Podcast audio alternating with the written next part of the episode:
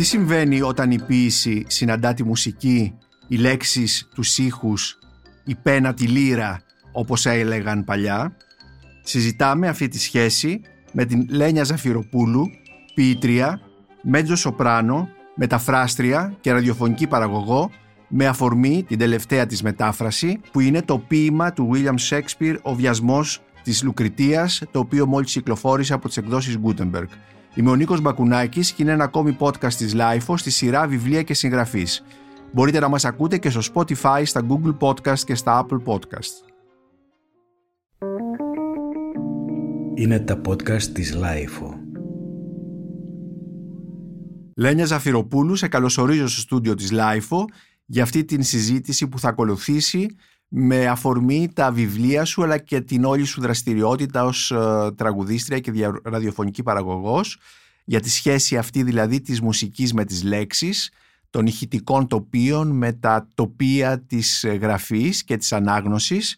Σε καλωσορίζω λοιπόν στο στούντιο της LIFO. Ευχαριστώ πολύ Νίκο, καλημέρα και σε σένα και στους ακροατές. Ευχαριστώ πολύ για την πρόσκληση. Η αφορμή για, αυτή την, για αυτό το podcast είναι η τελευταία σου μετάφραση, ε, το ποίημα του William Shakespeare «Ο βιασμός της Λουκριτίας». Θα ήθελα να αρχίσω την ε, συζήτηση αυτή με μια φράση που βρήκα στην εισαγωγή που έχεις γράψει για αυτό το, για αυτό το έργο.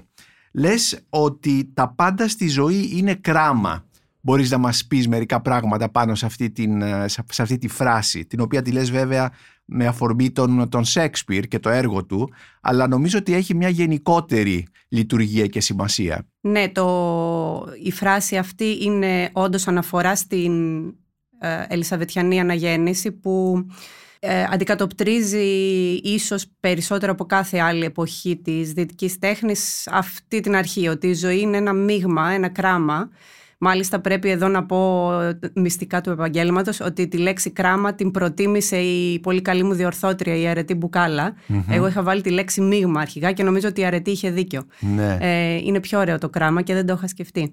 Ε, η ζωή είναι κράμα με την έννοια ότι η ζωή αν το σκεφτεί κανείς θα μπορούσε να είναι κάτι εντελώς άμορφο αν εμείς δεν προσπαθούσαμε για λόγους ψυχικής και νοητικής ισορροπίας να τις δώσουμε φόρμες και να τις δώσουμε και καλούπια και στο χώρο και στο χρόνο. Αλλιώς ε, η ζωή θα μπορούσε να, να θεωρηθεί κάτι εντελώς χαοτικό. Έτσι. Απλώς εμείς και μάλιστα οι σύγχρονοι άνθρωποι έχουμε πάρα πολύ τετραγωνίσει και οριοθετήσει το χρόνο μας. Κινούμαστε, μάλιστα είμαστε πλέον σαφώς οι άνθρωποι του ρολογιού έτσι, εδώ και πολλούς αιώνες. Ε, έχουμε οριοθετήσει το χώρο κατοικία μας, τις πόλεις μας. Είναι πάρα πολύ οριοθετημένη η ζωή μας. Έτσι, ζούμε όλο και λιγότερο στη φύση. Στην πραγματικότητα όμως η ζωή είναι ένα, ε, ένα απέραντο κράμα μορφών, ε, καιρικών φαινομένων, ε, ψυχικών ε, διακυμάνσεων, έτσι, αν σκεφτείς, ιδεών και το θέμα είναι πόσο πώς η δοσολογία θα διαλέξει να φτιάξει τέχνη μεταξύ του χάους και της φόρμας. Εσένα η δική σου ζωή έχει αυτά τα στοιχεία του κράματος; Νομίζω όλων μας οι ζωές mm έχουν.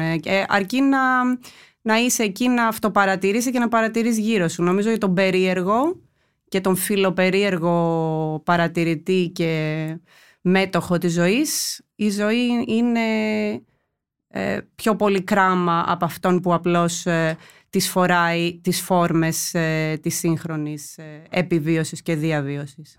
Ε, θα συνεχίσω αυτή την, ε, τη φράση «η ζωή είναι ένα κράμα» με μία ακόμη που νομίζω ότι έχει πάρα πολύ επικαιρότητα. Δεν είναι η καλή αρνιά και η κακή ερήφια, δεν είναι η αρετή ουράνια στατική και άnosτη, ενώ η κακία δραματική, πικάντικη και περιπετειώδης.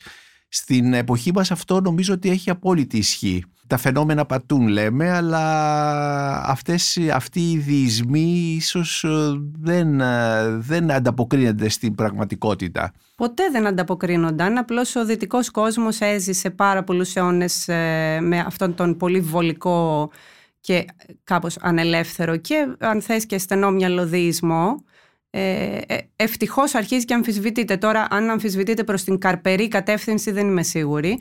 Σίγουρα πάντως ο, ο Shakespeare έχει ε, πώς να σου το πω, στο έργο του δεν σέβεται αυτό το διεισμό, όχι επειδή είναι μόνο μεγαλοφυή, αλλά, αλλά επειδή και η εποχή του, η αναγέννηση, παντού και κυρίως η Αλισαβετιανή Αγγλία, σκέφτεται ακόμα, όπως είπαμε, με κράματα.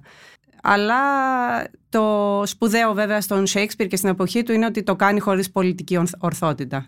Βεβαίως. Ε, για να μείνουμε λίγο Λένια στο βιβλίο, στο βιασμό της Λουκριτίας, στο έργο αυτό του Σέξπιρ, ε, είναι ένα έργο επίσης για την θέση της γυναίκας και ο βιασμός ε, στην εποχή του Σέξπιρ ήταν ε, πριν απ' όλα ο εξαναγκασμός μιας γυναίκας πάνω από 10 ετών να έρθει σε συνουσία και υπήρχε και μια ε, νομοθεσία στην εποχή εκείνη πολύ παράξενη ότι αν κατόπιν βιασμού η γυναίκα έμενε έγκυος, η πράξη έπαβε να θεωρείται βιασμός γιατί ε, σύμφωνα με τη δοξασία της εποχής για να μείνεις έγκυος πρέπει και να το θέλεις, πρέπει και να έχεις δηλαδή συνενέσεις στην ερωτική πράξη. Επομένως, ακόμη και αν βιαστείς και μείνεις έγκυος, ε, αυτό πλέον δεν θεωρείται βιασμός, δεν είναι ποινικό αδίκημα. Αυτό μου θυμίζει πολύ τις ε, σημερινές συζητήσεις ε, για την ε, που έχουν σχέση και με το Me Too και με όλα αυτά τα πράγματα.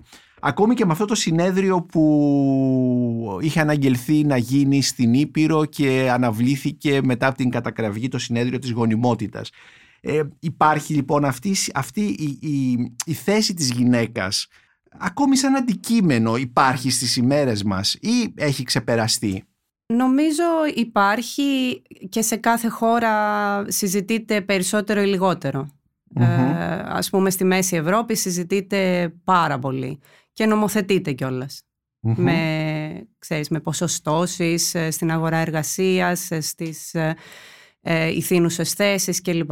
Τώρα εδώ ίσως λιγότερο, αλλά και εδώ αρχίζει σιγά σιγά η συζήτηση και παίρνει φωτιά. Ωραία, λοιπόν, να πάμε όμως τώρα στην ε, πρωτογενή παραγωγή σου, αν και η μετάφραση, η μετάφραση είναι πρωτογενής παραγωγή, ο μεταφραστής κάνει μια πρωτογενή. Όχι, κάνει μια δευτερογενή. Δευτερογενή, ναι. Ε, δύσκολη και, και σίγουρα με πολύ μεγάλη ευθύνη, αλλά περίπου όπως ο ερμηνευτής ε, της μουσικής. Της μουσικής. Επομένως, ε, θεωρεί, ως ε, ερμηνε, ως τραγουδίστρια είσαι πιο κοντά στην ιδιότητα του μεταφραστή παρά στην ιδιότητα του ποιητή, να καταλάβω. Ε, μάλλον, ε, αν ε, ξέρεις, φέρνω το μήνυμα με της παρτιτούρας στο θεατή, το μέσον είναι η φωνή μου, φέρνω το μήνυμα του συγγραφέα στον αναγνώστη και το μέσον είναι η γλώσσα.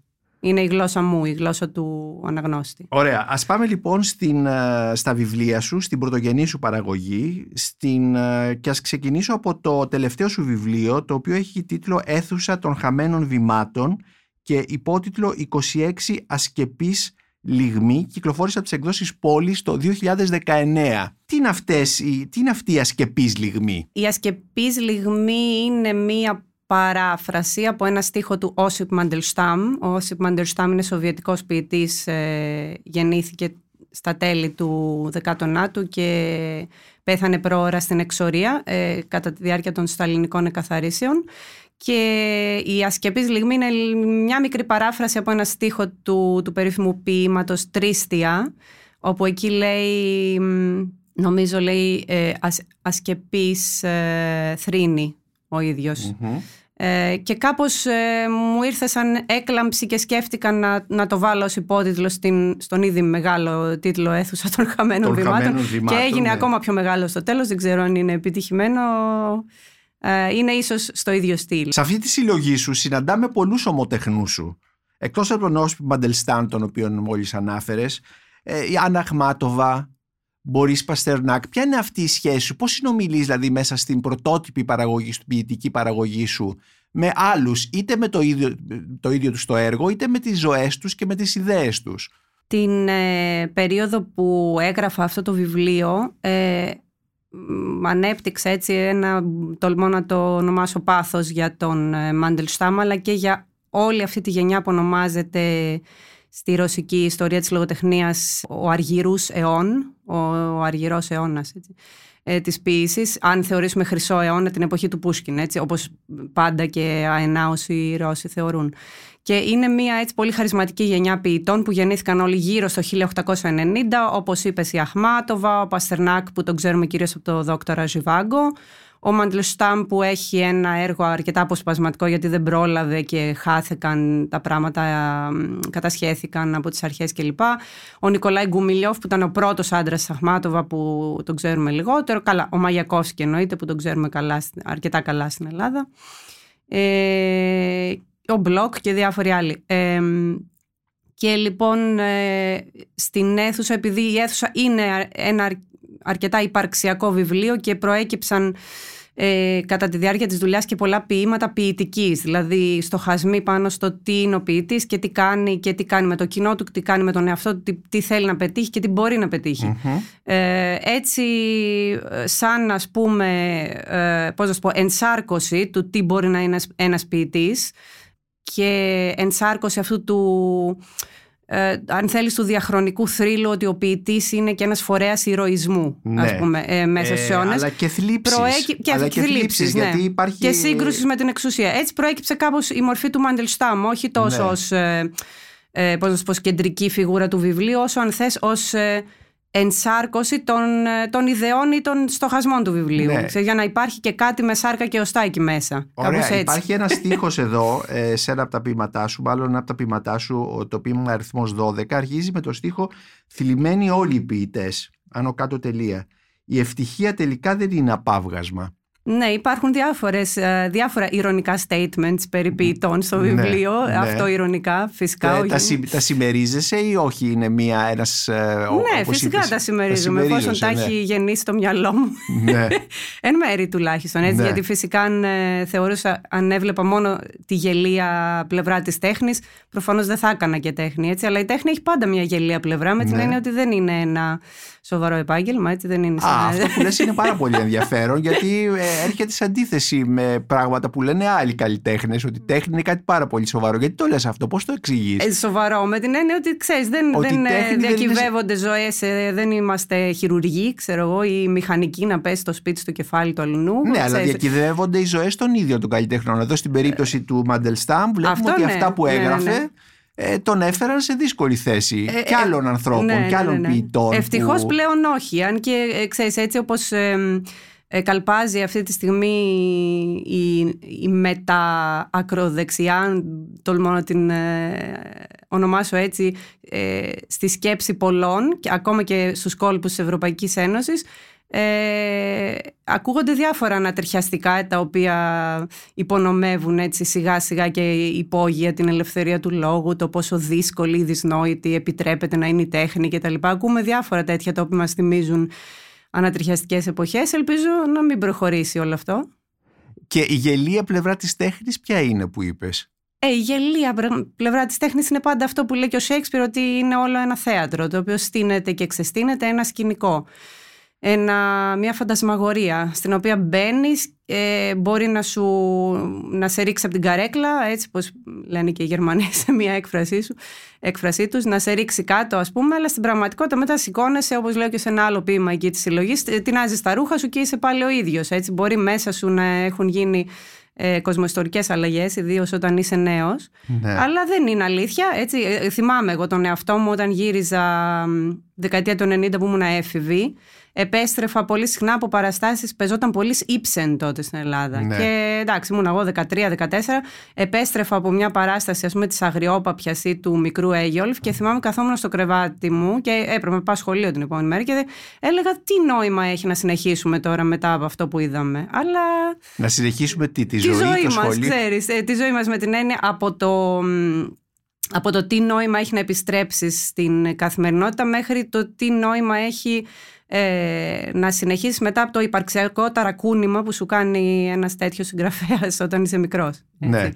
Και ε, δεν είναι μόνο Ήψεν, είναι και ο Ντοστογεύσκη και διάφοροι άλλοι. Και αυτό το ξεπέρασες δηλαδή, όχι, όχι, σήμερα να λες ότι η τέχνη ε, είναι γελία ή δεν έχει ας πούμε... Εντάξει, δεν... καταλαβαίνεις ότι χαριτολογώ ναι, και λίγο. το ξέρω, ναι, ωραία, ναι, ναι. Γιατί αλλιώς αν το πίστευες αυτό βαθιά θα ναι, σταμάταγες. Αλλά, αλλά ναι. πάντα πρέπει νομίζω ο καλλιτέχνης να διατηρεί αυτή τη ε, διάσταση της της αυτοειρωνίας και να καταλαβαίνει ότι, ότι πρόκειται περί παιχνιδιού έτσι, στο ναι, κάτω-κάτω. Έτσι, ναι. περί αν θες, υπαρξιακού ή φιλοσοφικού ή δραματουργικού, αλλά παιχνιδιού πάντα.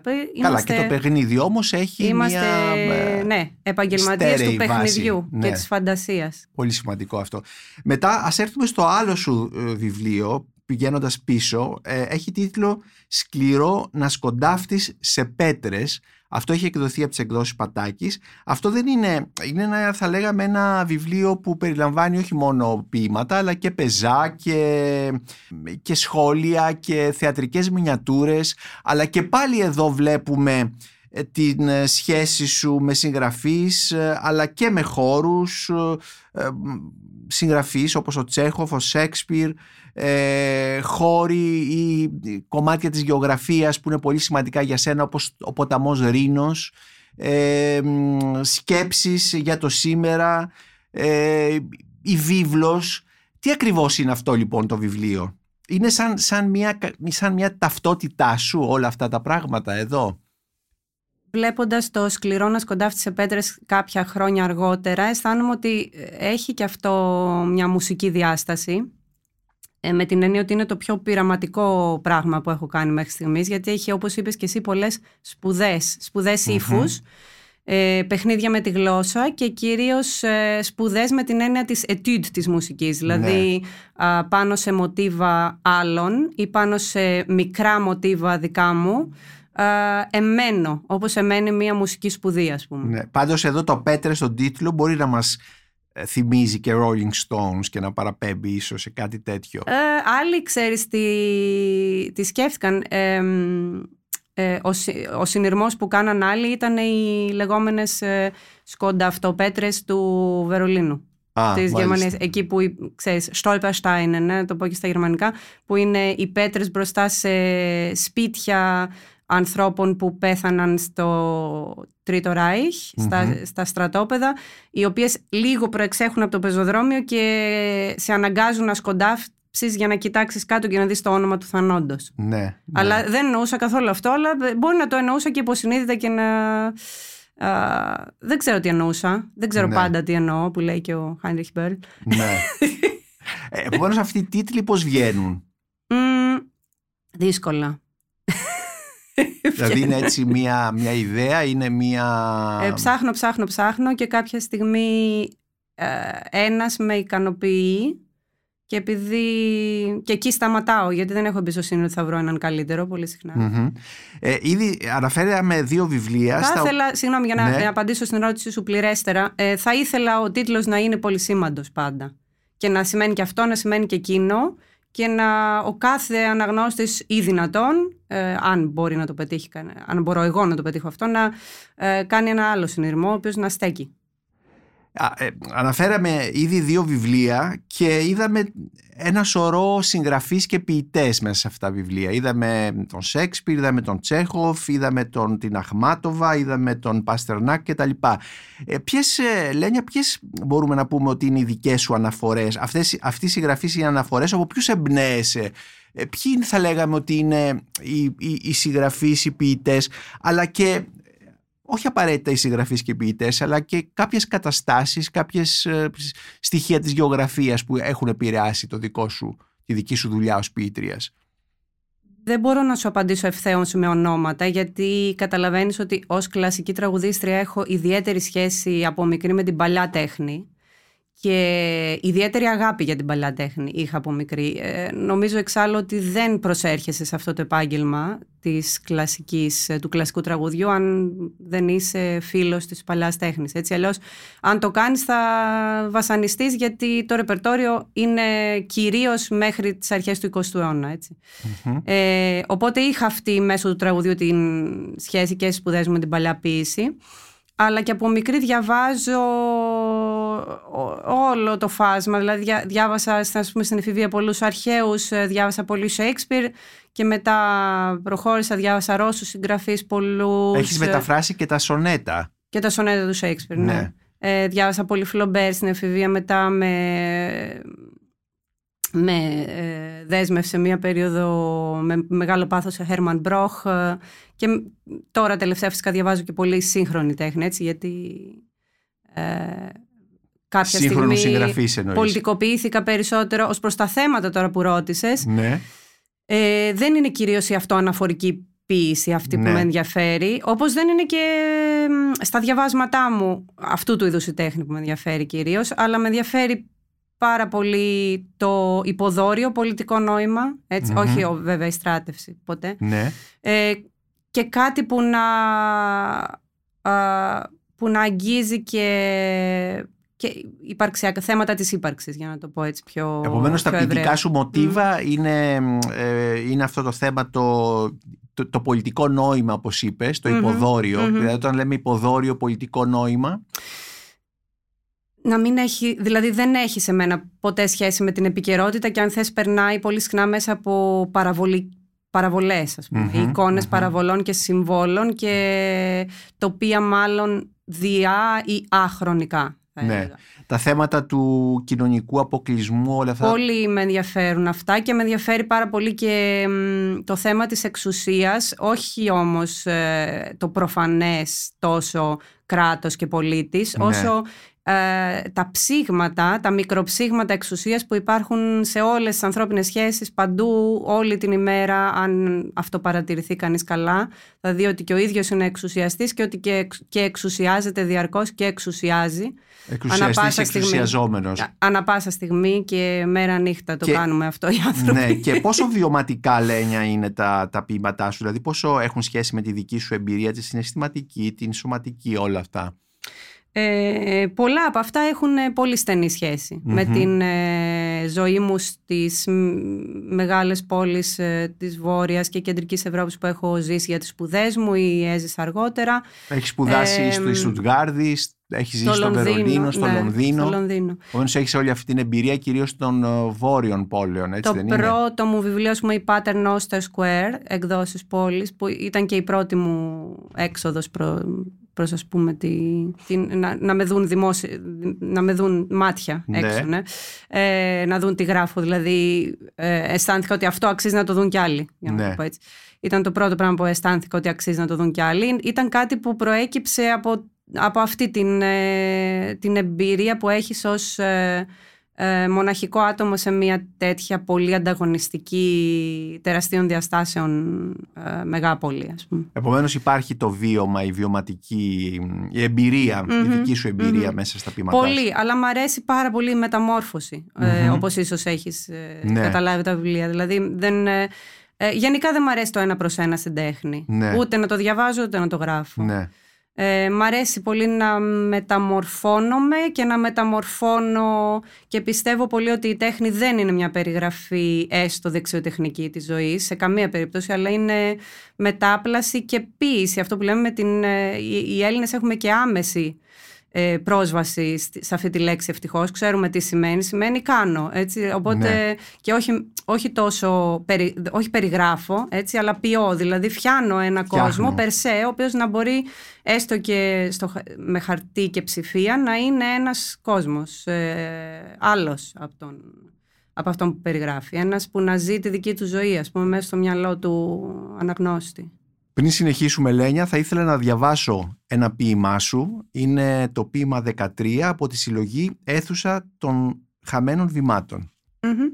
Γυρνά ο εαυτός μου σαν το στοιχείο μέσα στο σπίτι και αμφισβητεί ό,τι και αν δει μπροστά του. Συχνά αναρωτιέμαι αν ήταν σοφό που γίναμε συγκάτοικοι. Μου δείχνει τις καρέκλες, ακόμα βουλιαγμένες από τα οπίστια των ενοικίων μου και απειλεί να μου τις σιδερώσει κάποια μέρα, στυλπνές και επίπεδες σαν στέπα με φεγγάρι. Και θα αντιστρέψει, λέει, την ημερήσια διάταξη, θα με σηκώνει πλάνητα τις νύκτες, θα με ξαπλώνει ξέπνο φαρδί πλατή τα μεσημέρια με τον ρωμαϊκό τροχό του ήλιου κάθετο πάνω από την κοιλιά μου.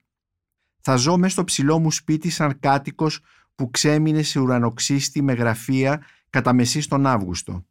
Τα ταχυδρομικά περιστέρια θα έχουν χάσει προπολού την ικανότητα προσανατολισμού και οι κότσιφες θα τρογουδούν μόνο δύο-τρεις φορές τον χρόνο καθώς η άνοιξη θα ξεθοριάζει μέσα σε θύελες και ατμούς. Αλλά και οι θύελες δεν θα λυγίζουν πια τις λεύκες, δεν θα μαδάνε τις ελιές, γιατί το ασίμι δεν θα είναι πλέον μέταλλο πολύτιμο και θα είναι το κοβάλτιο στη θέση του. Και το κοβάλτιο τι χρώμα έχει; Η αυτοκυριαρχία και η πειθαρχία που θα ζητούνται σε τεράστιες ποσότητες θα ανεβοκατεβαίνουν πολυάσχολες σε ένα κόκκινο ασανσέρ, μακρύ σαν την πλεξούδα της Παρθένου, που θα το βλέπουν όλοι από την πέρα γέφυρα του ποταμού για να είναι ήσυχοι ότι η ησυχία τους περιφρουρείται ορθώς. Κι αν σήμερα πρέπει να αφήνεις τους πάντες την ησυχία τους, τότε, λέει, η ησυχία του καθενός θα τον περιτυλίγει σαν βροχερός σωρίτης, έτοιμη να κατακεραυνώσει τους παρήσακτους και θα κινείται ο καθένας μες στη λευκή και παχουλή ησυχία του και από τον όγκο και τη βαρύ τιμηφή της οι άλλοι θα αναγκάζονται να αλλάξουν πεζοδρόμιο. Κοιτάζω γύρω μου αβοήθητος. Πώς θα γινόταν, σκέφτομαι, να κατοικήσω σε σκηνή στη Μογγολία και όσο ο αέρας της ερήμου τεντώνει τα σκηνιά και τα πανιά γριεύει να κάθομαι μπροστά στην είσοδο. Τα λογά μου ακίνητα στο πέρας ανοίγουν το πελώριο στόμα. Κόβουν και τρώνε κομμάτια από τον ουρανό. Να υπεύσω πάλι σήμερα ως το χείλος του κόσμου. Να σκύψω και να κοιτάξω το πηχτό γαλάζιο. Ούτε γκρεμό ούτε άπειρο, μονάχα χρώμα. Να είναι μια ύλη που δεν ελκύει ούτε αποθεί και να μην έχει ούτε βάθος ούτε ύψος. Λένια, διαβάζοντας αυτό το ποίημα, αισθάνθηκα ότι ήταν κάτι σαν προσευχή. Δεν ξέρω αν ε, η αίσθησή μου αυτή. Προς ποιον; δεν ξέρω, προς τον. Ε, προς το άπειρο, προς τον εαυτό, δεν, δεν ξέρω. Ε, εγώ σε άκουγα να το διαβάζεις και σκεφτόμουν ότι εδώ μπορώ να να υποστηρίξω πάλι την ε, γνώμη μου για το γελίο της τέχνης. Ναι. Γιατί εδώ ε, ας πούμε βλέπεις ότι, ότι κάνω μια κομική διεκτραγώδηση ας πούμε του ναι. πράγματος. Δηλαδή παίρνω, παίρνω ε, νομίζω όλη η τέχνη το κάνει αυτό αλλά και εγώ ως μουσικός το έχω μάθει από τους συνθέτες παίρνω αυτή την ιδέα του ότι σήμερα όλοι θέλουν την ησυχία τους και όλοι είναι busy και όλοι τρέχουν ναι. και δεν πρέπει να τους ενοχλείς και ε, είμαστε όλοι με το ρολόι στο χέρι και το τραβάω, το τραβάω, το τραβάω από τα μαλλιά, το τραβάω και το διεκτραγωδώ σαν να έχω βγει με ένα μικρόφωνο, ας πούμε, σκηνή και το φωνάζω. Ναι, ναι. Για να γίνει χειρονομία, για να μην ναι. γίνει στατικό ιδέα. Ναι. Γιατί για να γίνει τέχνη, νομίζω και για να γίνει φόρμα και για να και περάσει. Γιατί πρέπει να πας σε ένα γιούρτ σε μια πρέπει σκηνή να γίνει στη Μογγολία για να το κάνεις αυτό; Όχι, λέω για, για το σημείο που λέω ότι ε, τρέχουν όλοι και με μια παχουλή ησυχία γύρω-γύρω. Αυτό ναι, είναι, ας πούμε, το διεκτραγωδό ε, μέχρι το σημείο που γίνεται λίγο γελίο, όπως γίνεται μια performance πάντα στη σκηνή. Ναι, έτσι. ναι, ναι. Το σκηνή στη Μογγολία, ναι, είναι, είναι κάτι που μου ήρθε γιατί μου έχει περιγράψει την έρημο της Μογγολίας ε, ένας πολύ καλός φίλος που ήταν ε, ντοκιμοντερίστ και είχε πάει εκεί να γυρίσει ταινία και μου είχε πει ότι είναι ένα μέρος που αν το ζήσεις και μάλιστα τη νύχτα ε, δεν, δεν θες να φύγεις ποτέ πια από εκεί ούτε να γυρίσεις στο δυτικό κόσμο γιατί δεν υπάρχουν φώτα σε απόσταση πολύ μεγάλη γύρω γύρω και είναι ο μόνος παρθένος, έναστρος ουρανός που μπορείς να δεις όπως τον έβλεπαν πριν τη βιομηχανική επανάσταση ας πούμε. και είναι ένα θέαμα ε, ένα θέαμα που δεν μπορείς πουθενά άλλο πια να απολαύσεις ως δυτικός άνθρωπος. Επομένως, μια διήγηση κάποιου φίλου σου, δηλαδή κάτι που δεν είναι δική σου ναι, εμπειρία, ναι, μπαίνει μέσα στο ποίημα και ναι, γίνεται δικό σου. Ναι, αλλά το σκέφτομαι, ξέρεις, ως ουτοπία στατικότητας και ουδετερότητας, αν θέλεις. Ε, και το τέλος του κόσμου που να μην είναι πια κίνηση και να μην να είναι μονοχρώμα, ας πούμε, να μην, είναι, να μην ελκύει και να μην αποθεί και να, μην, να υπάρχει μια στατικότητα ε, σε ταύτιση με, με τον υπόλοιπο κόσμο, αν θες. Ας πάμε στην πρώτη σου ποιητική συλλογή που είχε τον τίτλο Pater Noster Square, ε, πλατεία ε, Pater Imon, έτσι. Με υπότιτλο «Μια διαδρομή σε 53 στάσεις» που είχε εκδοθεί το 2012 από τις εκδόσεις πόλης και όπως μας είπες ήταν ε, η, στιγμή που αισθάνθηκες ότι αυτό που γράφεις μπορείς να το κοινοποιησεις να το δείξεις και σε άλλους. Ε, τι, είναι, τι, είναι αυτό το, τι είναι αυτή η συλλογή, ε, Είναι μια διαδρομή; Αυτή είναι όντως μια διαδρομή γιατί περιγράφει και ένα άτομο μέσα από την πόλη σε πολλά σημεία ή μέσα αν θες από ένα ε, φανταστικό τοπίο εξωστρακισμού σε κάποια βήματα. Για να το πω πιο απλά δηλαδή υπάρχει μία σειρά ποιημάτων που νομίζω αρχίζει από το ποίημα 6 όπου ένας άνθρωπος για κάποιον ε, μηδαμινό φαινομενικά αλλά ανεξιχνία στο λόγο εξωστρακίζεται ή αποκλείεται από το κοινωνικό σύνολο και η πορεία μέσα από την απομόνωση αν θες. Είναι όλο λίγο Ε... Είναι η σχέση του ανθρώπου με τη μεγάλη πόλη; Είναι αυτό που πολύ συχνά βλέπουμε στα όνειρά μας. Ε, εγώ τουλάχιστον το βλέπω έτσι, όταν το όνειρο είναι Ε, Εφιάλτης. Όταν, όταν το όνειρο βάζει κάτω τα δημιστορήματα του Φραντ Κάφκα, ε, Ναι. δεν ξέρω αν σου έχει συμβεί, που αισθάνεσαι ότι έχει κάτι, έχεις κάνει λάθος ή κάτι δεν ε, ε, πληρεί τις προϋποθέσεις και τώρα, τώρα, τώρα θα εξοριστείς ή τώρα θα αποκλειστείς ή τώρα θα χάσεις το τρένο ή τώρα δεν θα περάσεις εξετάσεις ή... ε, Ναι, όλοι μας νομίζω τα βλέπουμε αυτά τα όνειρα. Λίγο ή πολύ με άλλα σκηνικά ο καθένας. Ναι. Ε, προσπαθώντας λοιπόν να αδράξω την ουσία ενός τέτοιου ονείρου χωρίς να περιγράφω συγκεκριμένα όνειρα. Έτσι. Άρχισα αυτό, αυτή τη σειρά και μετά μ, άπλωσα αυτή την ιδέα γενικά στην περιπλάνηση μέσα στην πόλη και στην συγγενική σχέση απομόνωσης και εξουσίας. Δηλαδή πώς η απομόνωση μέσα σε μια μεγάλη πόλη ή, σε- ή από ένα κοινωνικό σύνολο ε, είναι ακριβώς σαν να εξουσιάζεσαι πάλι. Ε, ε, ε, αυτή την απομόνωση που τη λες πολλές φορές, ε, εσύ πώς την, πώς την νιώθεις, γιατί αισθάνεσαι απομονωμένη, δηλαδή ποια είναι τα στοιχεία αυτά; Κοίτα, όχι πια τόσο πολύ που είμαι εδώ και δουλεύω και είμαι πολύ δραστήρια, αλλά στα μ, φοιτητικά μου χρόνια την έχω αισθανθεί πολύ. Τότε που δεν είσαι ακριβώς ενταγμένος στην εκεί κοινωνία, αλλά προσπαθείς ή πειραματίζεσαι ας πούμε να, να ενταχθείς και είναι και η ξένη γλώσσα και είναι και η ιστή της πόλης που δεν είναι η δική σου πόλη, έτσι. Ναι. Δεν είναι απαραίτητα κάτι εχθρικό προς εσένα, είναι κάτι... Άγνωστο. Είναι κάτι Ανίκιο φυσικό, ίσως, είναι ναι. φυσικό, ναι, ναι, είναι η φ- το φυσικό του ξένου τόπου και της, ε,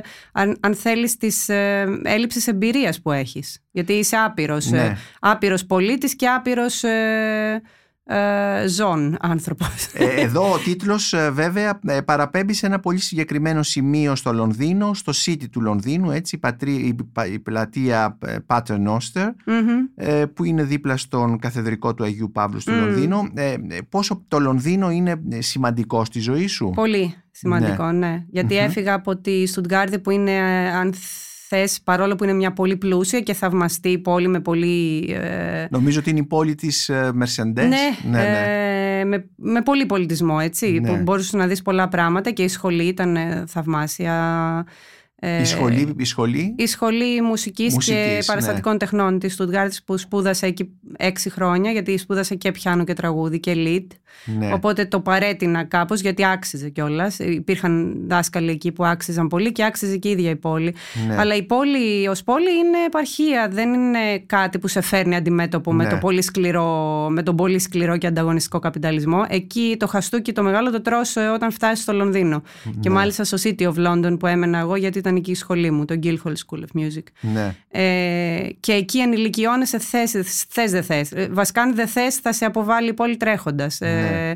και εκεί, ξέρεις, οι Άγγλοι έχουν και την πολύ μεγάλη παράδοση στη δημόσια συμπεριφορά και στην, εμ, στο, στο εργασιακό ύφος. Δηλαδή στην Αγγλία μαθαίνεις πώς να φέρεσαι στην εργασία, πώς να, είσαι, πώς να έχεις ομοιόμορφο ύφος, πώς να μην σου φαίνονται οι ψυχικές διακυμάνσεις και πώς να χρησιμοποιείς το χιούμορ προ- για να προελάσεις, ας πούμε. Ναι. με κάποιος Ως τρόπος. όπλο, ως όπλο. Ως όπλο, ναι. Ναι.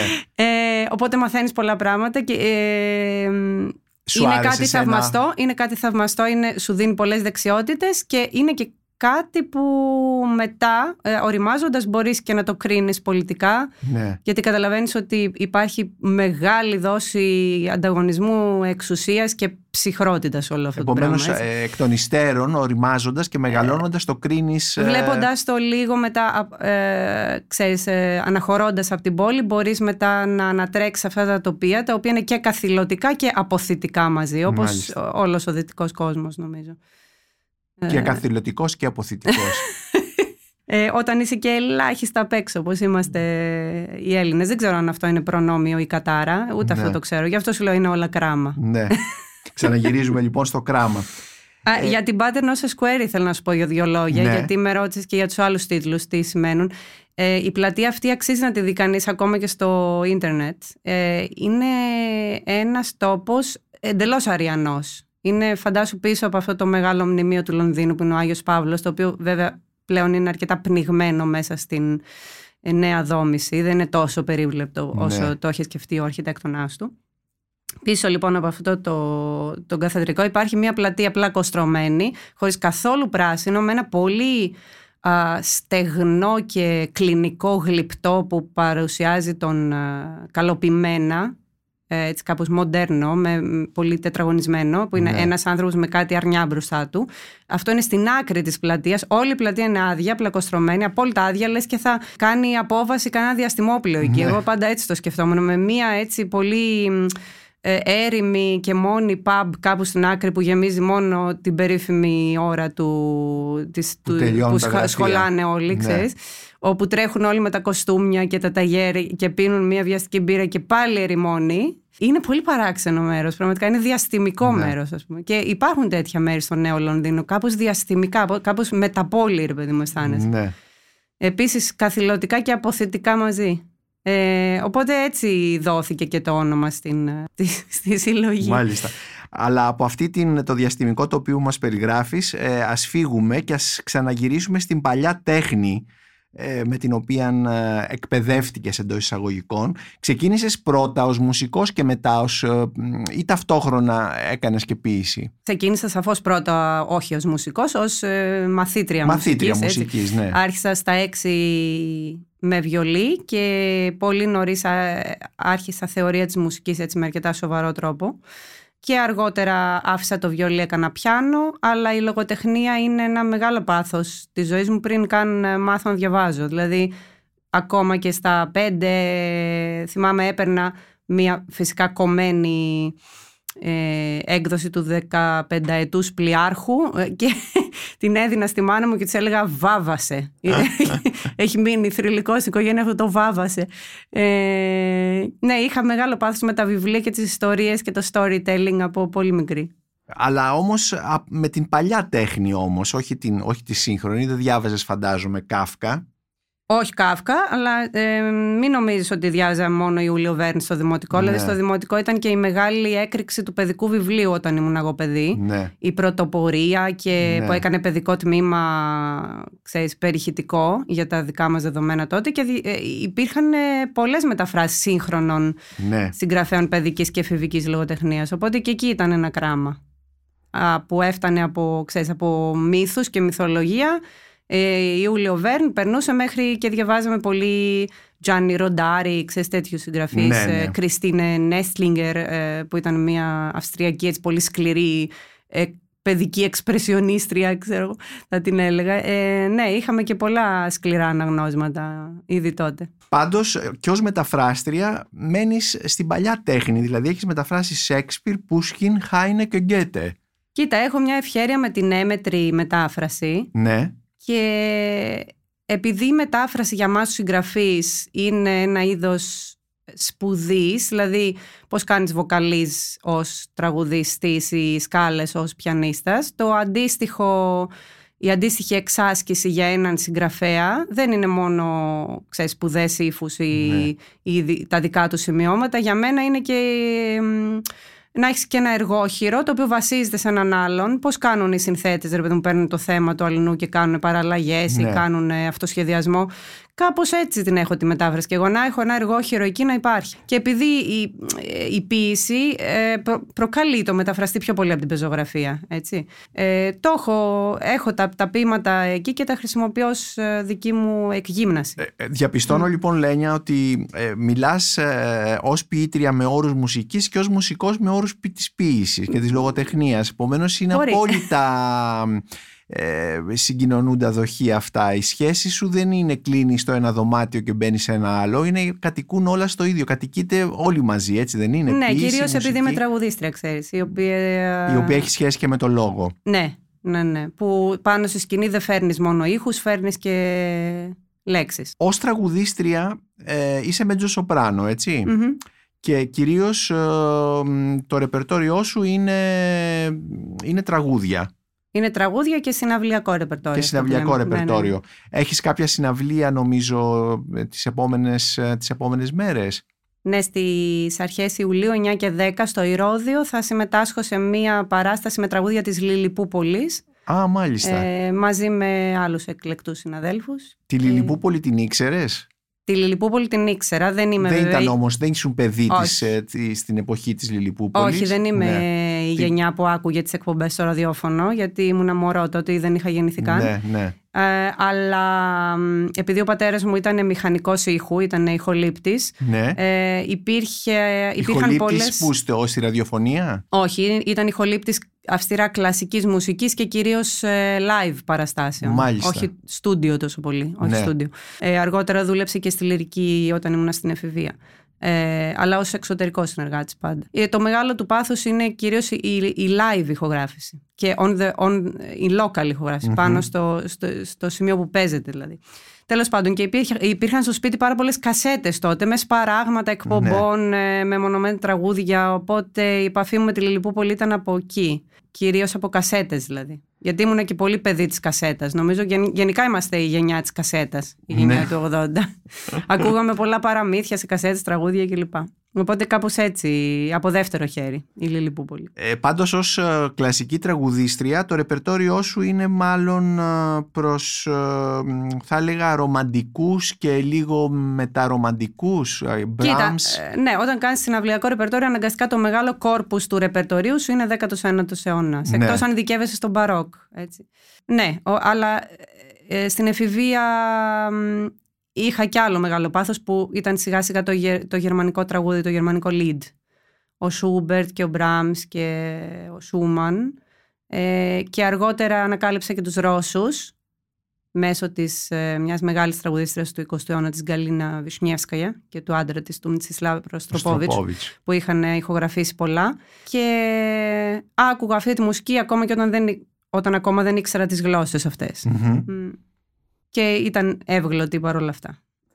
Ε, θα ξεκινήσω, θα, σε- θα, θα προχωρήσω και σε μια άλλη σου πλευρά ε, η οποία είναι αυτή του ραδιοφωνικού παραγωγού. Έχεις ε, μια εκπομπή στο τρίτο πρόγραμμα που λέγεται το διαχρονικό διαδίκτυο με υπότιτλο κοινά αφηγήματα ανάμεσα στις τέχνες. Να λοιπόν πάλι αυτή η, η σχέση ανάμεσα στις διαφορετικές τέχνες για την οποία μιλήσαμε τόσο πολύ σε αυτό εδώ το podcast. Αυτό το, αυτή η εκπομπή το διαφρο- διαχρονικό διαδίκτυο, γιατί τι λες διαδίκτυο; Μ' αρέσει πάρα πολύ η ιδέα της ιστορίας της τέχνης ως ενός πλέγματος που φτάνει μέχρι πίσω αν θες στον Όμηρο, ξέρω εγώ, ή στο έπος του Γκίλγαμες ή, εν- ή αν θες ε, μπορεί να το φανταστεί κανείς σαν ένα πελώριο ε, serial το οποίο διαρκεί πάρα πολλούς αιώνες. Μμμ. Ε, και όσο περισσότερα επεισόδια αυτού του serial έχει παρακολουθήσει κανείς, τόσο καλύτερα καταλαβαίνει τους συσχετισμούς ε, μέχρι σήμερα. Όπως σε ένα serial, αν έχεις δει ποιος έχει παντρευτεί ποιον πριν 30 χρόνια, καταλαβαίνεις καλύτερα τι συμβαίνει σήμερα.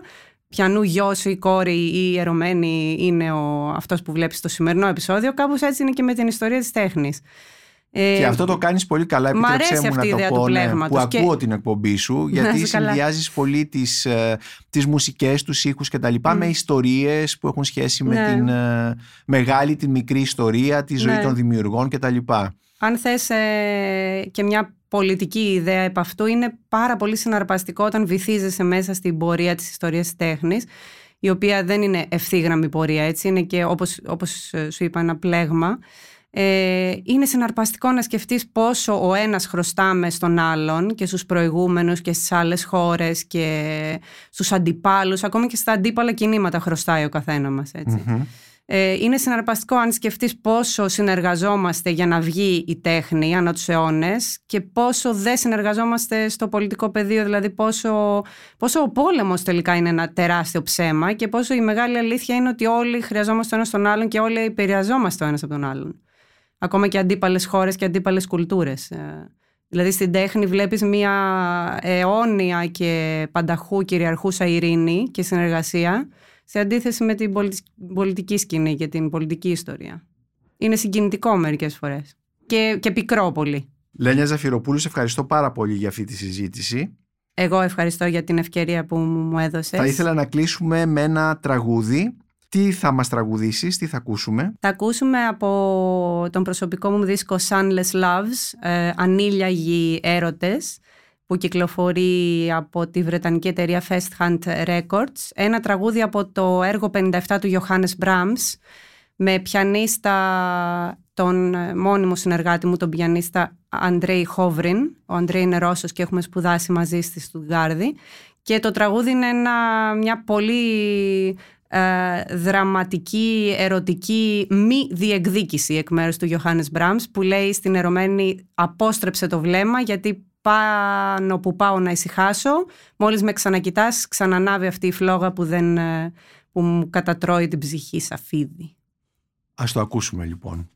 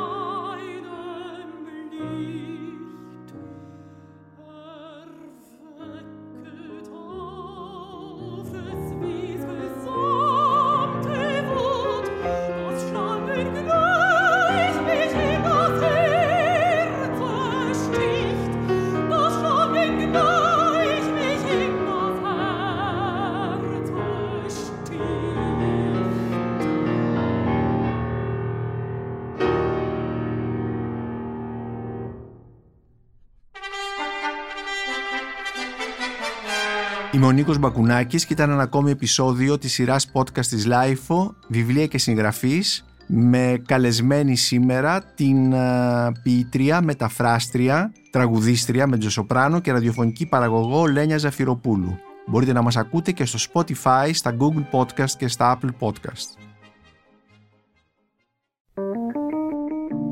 Είναι τα podcast της LIFO.